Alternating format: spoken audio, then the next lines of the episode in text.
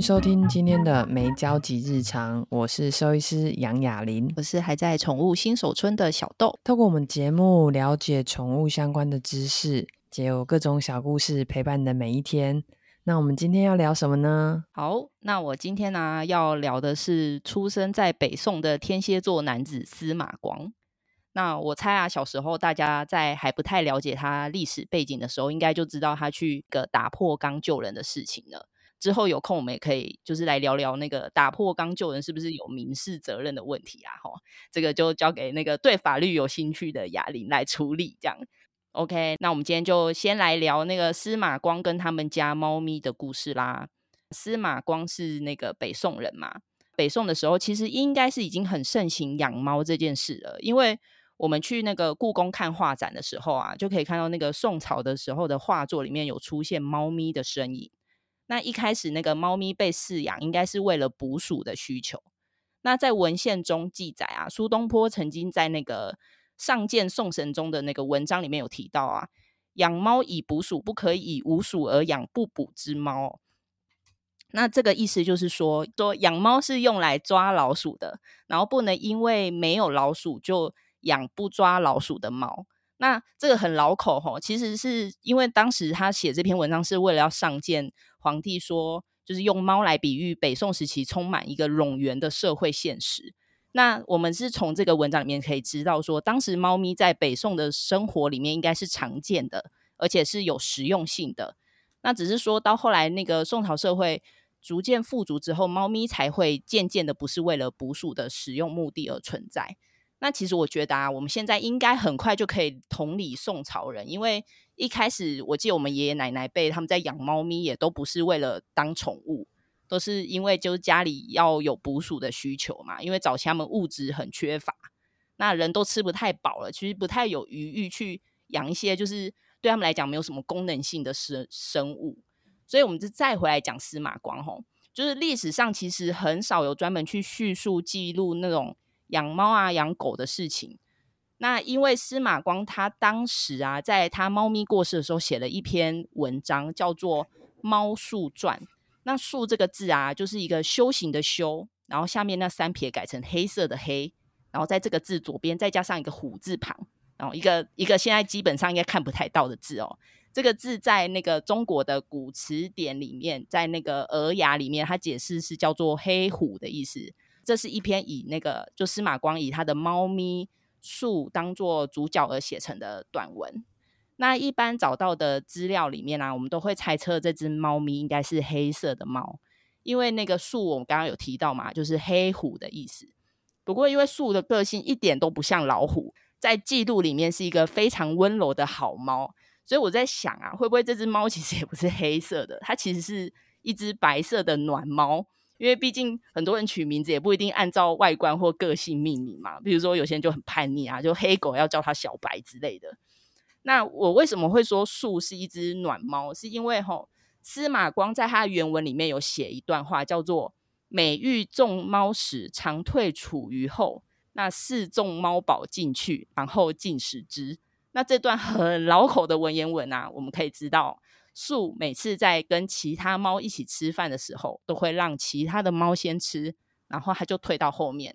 然后之后啊，等其他猫咪吃饱之后，它才会过去吃饭。那我那时候其实读读文章读到这段的时候，我就有想要问雅琳啊，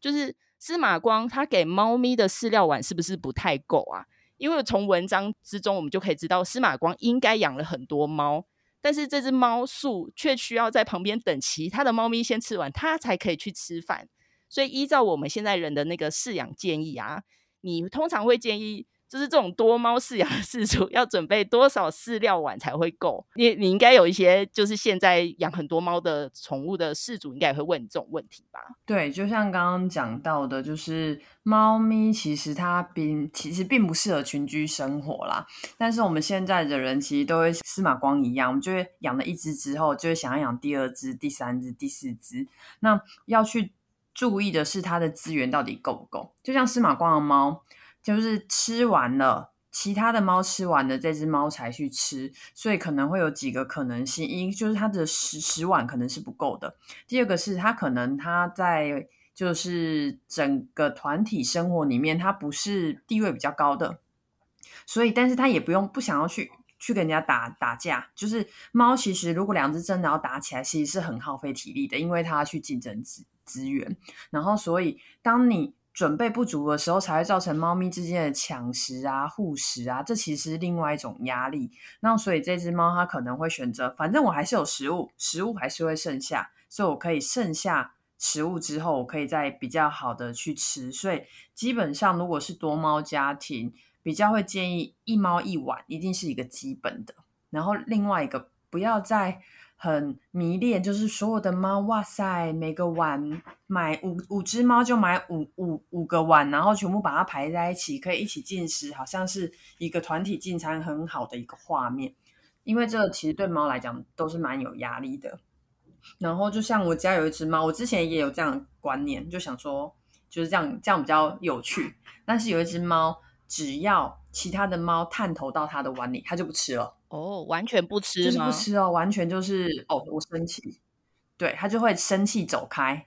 但它饿啊，但它就生气走开。所以在这个状态之下，它其实它就会有自己的独立吃饭的空间。比如说高一点的台子，我就把食物放到它面前，它不会被打扰。他也不喜欢被打扰这件事情，嗯、所以我觉得多猫家庭就是你真的也要去注意每一只猫它的进食状况、进食习惯，然后不被打扰。然后另外一个部分是你分开这样子的不同的位置喂，你其实才知道它吃了多少，有没有食欲不好啊？我觉得会比较好观察。哦，对，所以基本上我觉得司马光可能不是一个。很很好的事主，他可能那时候没有没有办法有这些资料可以了解这么多，因为我觉得现在人养猫的观念应该比他们就是好很多了。对，现在事主其实蛮会有很多的资料，而且我们现在不管是行为学啊，或者是我们现在也会提倡是猫友善。你应该怎么样把环境变得是猫友善？包含动物医院也都会是有猫友善，所以应该说大家知识具备越来越多了，对猫来讲都比较好。所以我们才会说，现在有时候宁可当宠物，比我比当人幸福，因为现在大家对于那个宠物的观念已经越来越就是充足了，这样子。那我就再回来讲司马光跟他的猫，就是。因为我我们现在来聊，就是树它是一只暖猫的其他证据，就除了它就是会让别人先吃饭之外，再就是说司马光啊，他有提到说，当他们家其他猫咪生比较多小猫的时候，就是树还会帮忙哺乳。但从这里我们就可以知道，树其实是一只母猫，它就每天都这样跨逃跨步哈。结果有一天有一只猫咪就来跑，就是其他的猫咪啊就跑来吃掉树的小孩。那司马光的家人以为。树它也是共犯，所以他就会觉得这种会吃自己小孩的猫咪实在是太不吉利了，然后就痛扁了树一顿。这这当然以后我们也可以来聊一下哦，这应该是有虐猫的问题哦，因为他他去扁猫，这个行为应该是也是以后可以很很可以拿出来讨论一下哦。那再回到故事哦，就是司马光的家人后来就把树送养到附近的那个庙里面嘛，僧庙里面。结果送过去之后啊，树就开始绝食，而且一直躲在笼子里哦。然后就这样大概躲了大概十几天，到了树快要饿死的时候啊，司马光的家人就觉得树实在是太可怜了，于是就赶快把它接回来。然后树一被接回来之后啊，他就开始重新进食了。那我那时候读到 这里的时候，我就去查了一些资料，想说那就有一些文章啊，他就写说他。他们认为啦，就是树应该是觉得自己被误会了，所以才绝食的。那后来他又在进食，是因为他觉得他的冤情被洗刷了。原文中的司马光没有写为什么他绝食的因果关系哦，因为司马光他不是，他也不是兽医师，所以我认为司马光只是平铺直述的表达，当时就是我的猫咪绝食了，然后我的猫咪呢接回来之后，他又吃饭了，这样，然后用这样子一个。文学的手法来表达说，它是一只会以死明志的猫。不过我很好奇啊，就是雅莹是怎么看这段故事的？就是猫咪绝食的原因，真的有可能是因为它觉得自己被误会，然后在闹脾气，然后就不吃饭，还是因为它还有可能有其他的原因，导致于就是猫咪就突然这样十几天都不吃饭？好，那我们就来科学办案。基本基本上基本上。猫咪刚刚讲的东西其实都太太拟拟人化了。猫咪其实对他们而言就是基本的需求。那我们先谈一下，其实这个按照推论啊，就是。猫咪不进食，我们先撇除它有医疗问题，毕竟就是我是兽医师，还是要先撇除它有医疗的问题。那基本上司马光的猫，按照他刚刚的讲法，就是哎，一开始过去新的环境不吃，然后回来旧的环境就吃。你有听到我讲的内容吗？新的环境跟旧的环境哦，搬家在猫咪对他们来讲是压力指数第二大。第一大是多猫家庭，哦、多猫家庭的猫其实压力会很大。他们第二名其实就是搬家，这只猫压力超大。我们 超大，就又多猫家庭，然后你又熊熊帮他搬家。你看哦，你从家里移到一个新的地方，新的地方没有他习惯的熟悉的人事物，没有他习惯的味道。就像猫搬家前、搬家后，其实压力都很大。猫基本上，你开始打包第一个纸箱，它可能还觉得好玩，会跳进纸箱。当你东西越收越多，它的东原本的生活环境都不一样了，对它来讲就有压力，它可能就会血尿。所以，按照司马光的那只黑猫的状况，其实如果只实际上来讲，其实就是换环境造成的压力的不吃。所以之前有听过一个案例，跟行为比较相关的一些课程当中有听到，就是。英国的有一个饲主，就是他搬家的时候，他就是反正有钱的，他就什么东西都没带走，就带着他自己跟猫。结果猫到新的环境完全不吃，主人是有过去的，但他完全不吃，所以对他来讲其实压力很大。最后那只猫生了重病，是没有办法挽救回来了，是因为他没有家里没有任何一个他熟悉的味道。所以我自己也搬了蛮多次家的，我们家那个电视柜真的很旧很旧。但是我每一次搬家，我都带着我家电视柜，那是我家最大的物品，而且都是充满他们熟悉的东西。即使我就是要，就是比如说我搬家，我其实可以把沙发丢了，但我一定会先把沙发搬过来。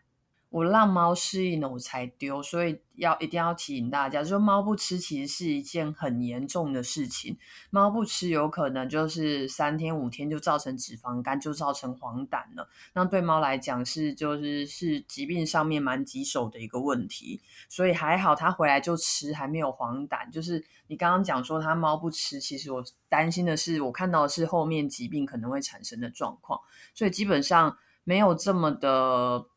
戏剧化说什么冤情啊，然后然后什么击鼓申冤，然后就是、嗯、就开始进食。我们看到其实就是环境上面的改变造成的压力，压力消失了，他要重新开始吃，然后后力嘎仔他没有造成他的一些肝病的问题。对，嗯嗯嗯，因为我我一开始看这个故事的时候，其实我觉得很很浪漫哦。然后，因为我看了故，我那时候读这个故事的时候是读，不是读原文，是读就是人家去解读他的原文，然后写成的故事。然后只是我后来又就是为了要分享给大家，我们就回去翻了原文，之后就觉得越读越不对劲。然后我就想说，嗯，那我一定要拉出来问你一下，这样子。那我们现在再回来那个司马光的猫。他这一次绝食事件之后啊，然后就司马光就觉得他就是一个很棒的猫嘛，所以他就之后他们家只要多了小猫咪，就会让树来做哺育，然后他认为树可以把小猫都照顾得很好这样子。那有一次啊，就文章里面有提到，就是树为了保护别人家的小猫，然后还跟狗狗打架打到重伤这样子，然后后来是因为刚好有人来救了他，不然我想他当时应该就要提早升天了这样子。纵使就是在那个就是 司马光好像那边乱养一通的 状况下哦，这只猫最后也是活到了二十岁。那我记得二十岁应该在猫咪界是蛮长寿的吧？